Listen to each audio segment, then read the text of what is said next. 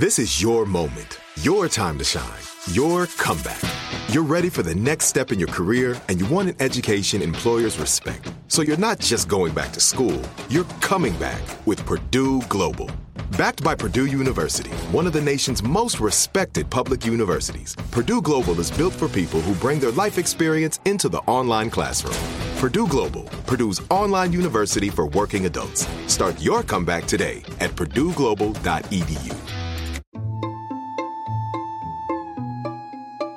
Our world is full of the unexplainable. And if history is an open book, all of these amazing tales are right there on display just waiting for us to explore. Welcome to the Cabinet of Curiosities.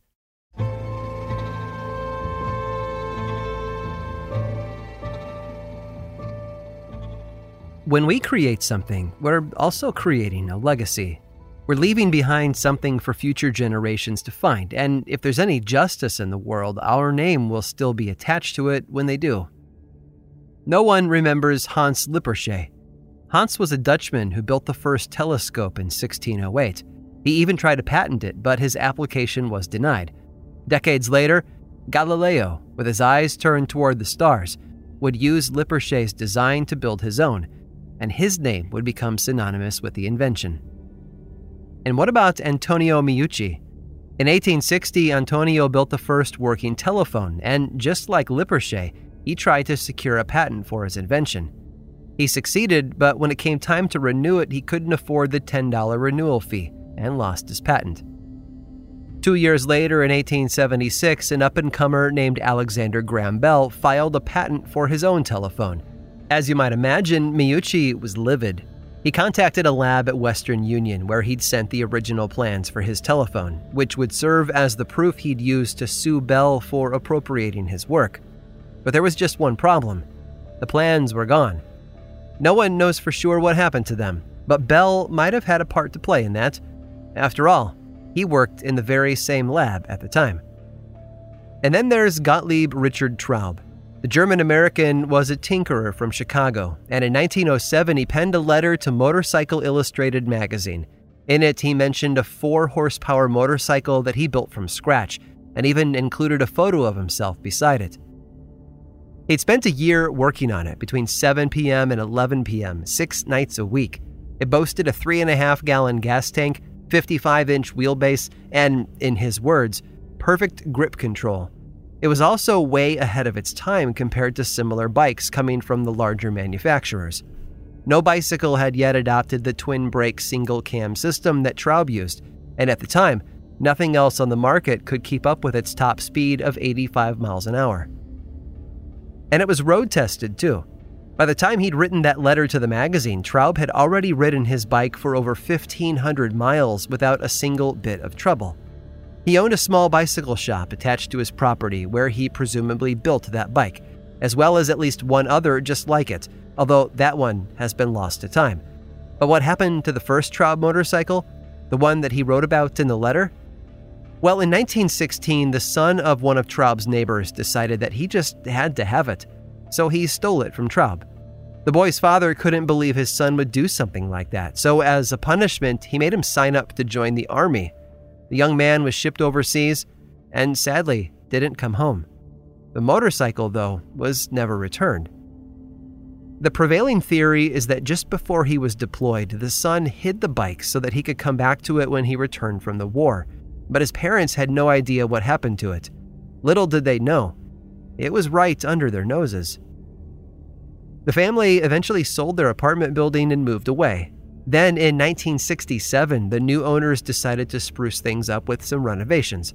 They hired a contractor who was tearing down a brick wall when he noticed something behind it a two wheeled contraption that looked about 50 years old. The long lost Traube had been found. Not knowing what they had, the building's owners traded the bike to a Chicago motorcycle dealer for a $700 Suzuki. The dealer restored the Traube back to its original glory, and then 10 years later, he sold it to Hollywood stuntman Bud Ekins. Bud had worked as Steve McQueen's stunt double and was in Chicago working on a small budget film called The Blues Brothers. Today, the Traub lives at the Wheels Through Time Museum in North Carolina, where Gottlieb Traub's legacy has been allowed to live on. Surprisingly, it still runs just as well as it did back in 1916. The museum's owner, Dale Walksler, can sometimes even be seen riding around town on it, proving that the old saying is true. They just don't make them like they used to.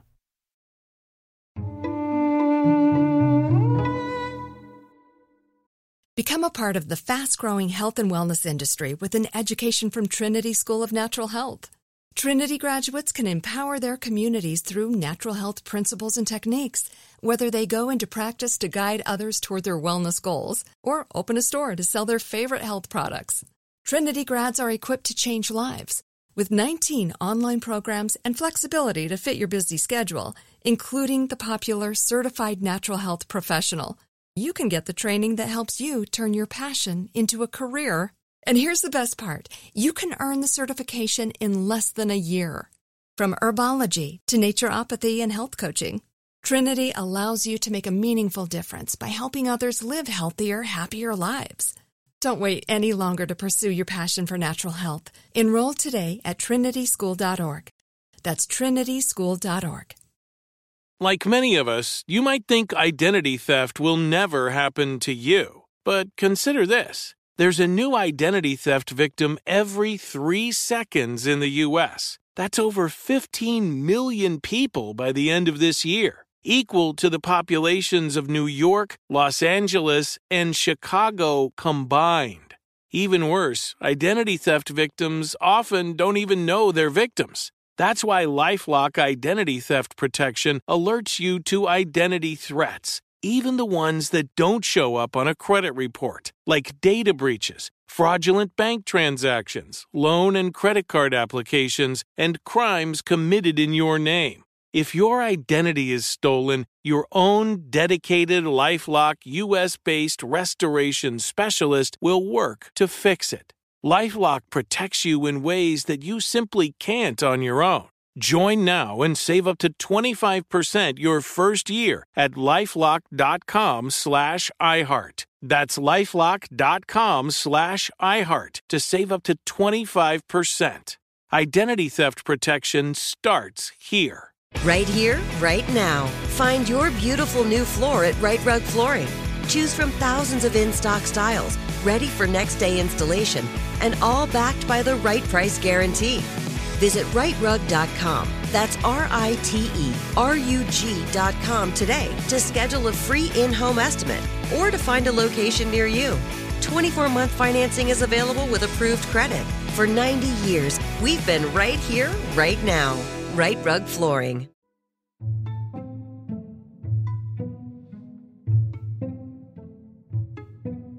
All it takes is an idea, a phrase, or a philosophy to send people into a panic. If Area 51, a government site, is off limits to the public, that must mean that aliens are being kept there. Did we really go to the moon, or was the whole thing done on a soundstage? Spoiler alert, we definitely went to the moon, but there are still people out there to this day who refuse to believe the truth, opting for their own version, where only they really know what's going on. Conspiracy theorists ignore what's on the surface and instead lift up the curtain to see what's underneath, even if there's nothing there. Take Pink Floyd, for example. The Dark Side of the Moon Wizard of Oz mashup was already well known by the mid 1990s, and even if the two works didn't line up exactly, there was enough there to propel the novelty from quiet rumor to cultural touchpoint. In 1994, Pink Floyd released their album The Division Bell, right around the same time as the internet was starting to come into its own. Usenet groups were one of the main ways people communicated back then. Similar to today's Reddit forums, Usenet groups were big storehouses of information where people could post anonymously and have discussions on any number of topics. As the band kicked off its Division Bell World Tour, an anonymous user posted a message to the Pink Floyd group where they believed they'd discovered a secret message the band had delivered. The person offered to guide listeners to a deeper meaning. Listen, read, think, communicate. These were the words they wrote before signing off under the name Publius. Additional messages from Publius followed, including one that claimed the Division Bell album contained one central meaning, unlike the band's previous albums, which had been open to a variety of interpretations. Even back then, internet audiences were skeptical, and many believed this person to be part of the band or even the record company, just trying to drum up interest in the album. But it was the last message that people took farther down the rabbit hole than they'd ever been before. It spoke of a planned communication on Monday, July 18th in East Rutherford, New Jersey. At 10:30 p.m., white lights would flash. There is an enigma, Publius promised. Trust. Those who had believed in Publius's messages had their faith confirmed as the band performed the song Keep Talking during their July 18th concert. The light display at the front of the stage started flashing and the words Enigma Publius appeared. In fact, the phrase showed up at several performances thereafter, yet the band claimed not to know about any of them. Pink Floyd's lighting director was also thought to have been a co conspirator, but according to him, he was just doing what he was told by the band. The phrase popped up again when the band's album A Momentary Lapse of Reason was re released the same year. Sadly, two years later, the service hosting the Usenet where Publius was posting was shut down, although similar posts appeared on other message boards and websites thereafter making people wonder if either the account had returned or that the enigma had been solved. In 2002, it seemed as though the puzzle really had been solved by Pink Floyd guitarist David Gilmour.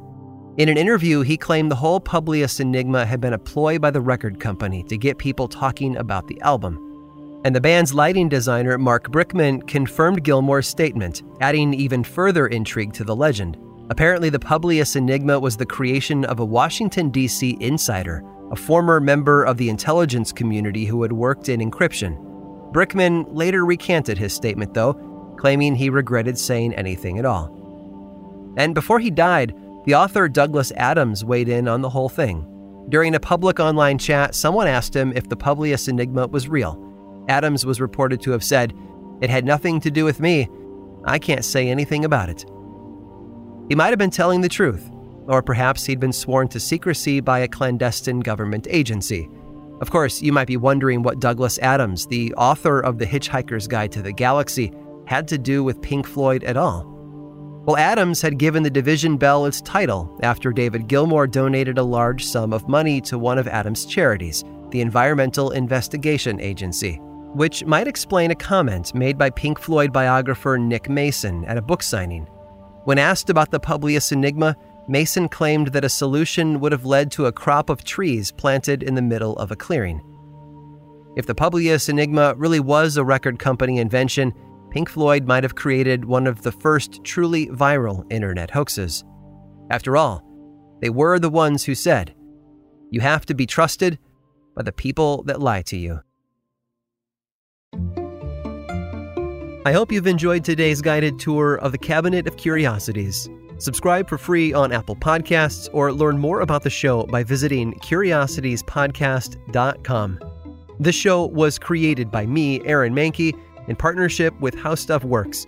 I make another award winning show called Lore, which is a podcast, book series, and television show, and you can learn all about it over at theworldoflore.com. And until next time, stay curious.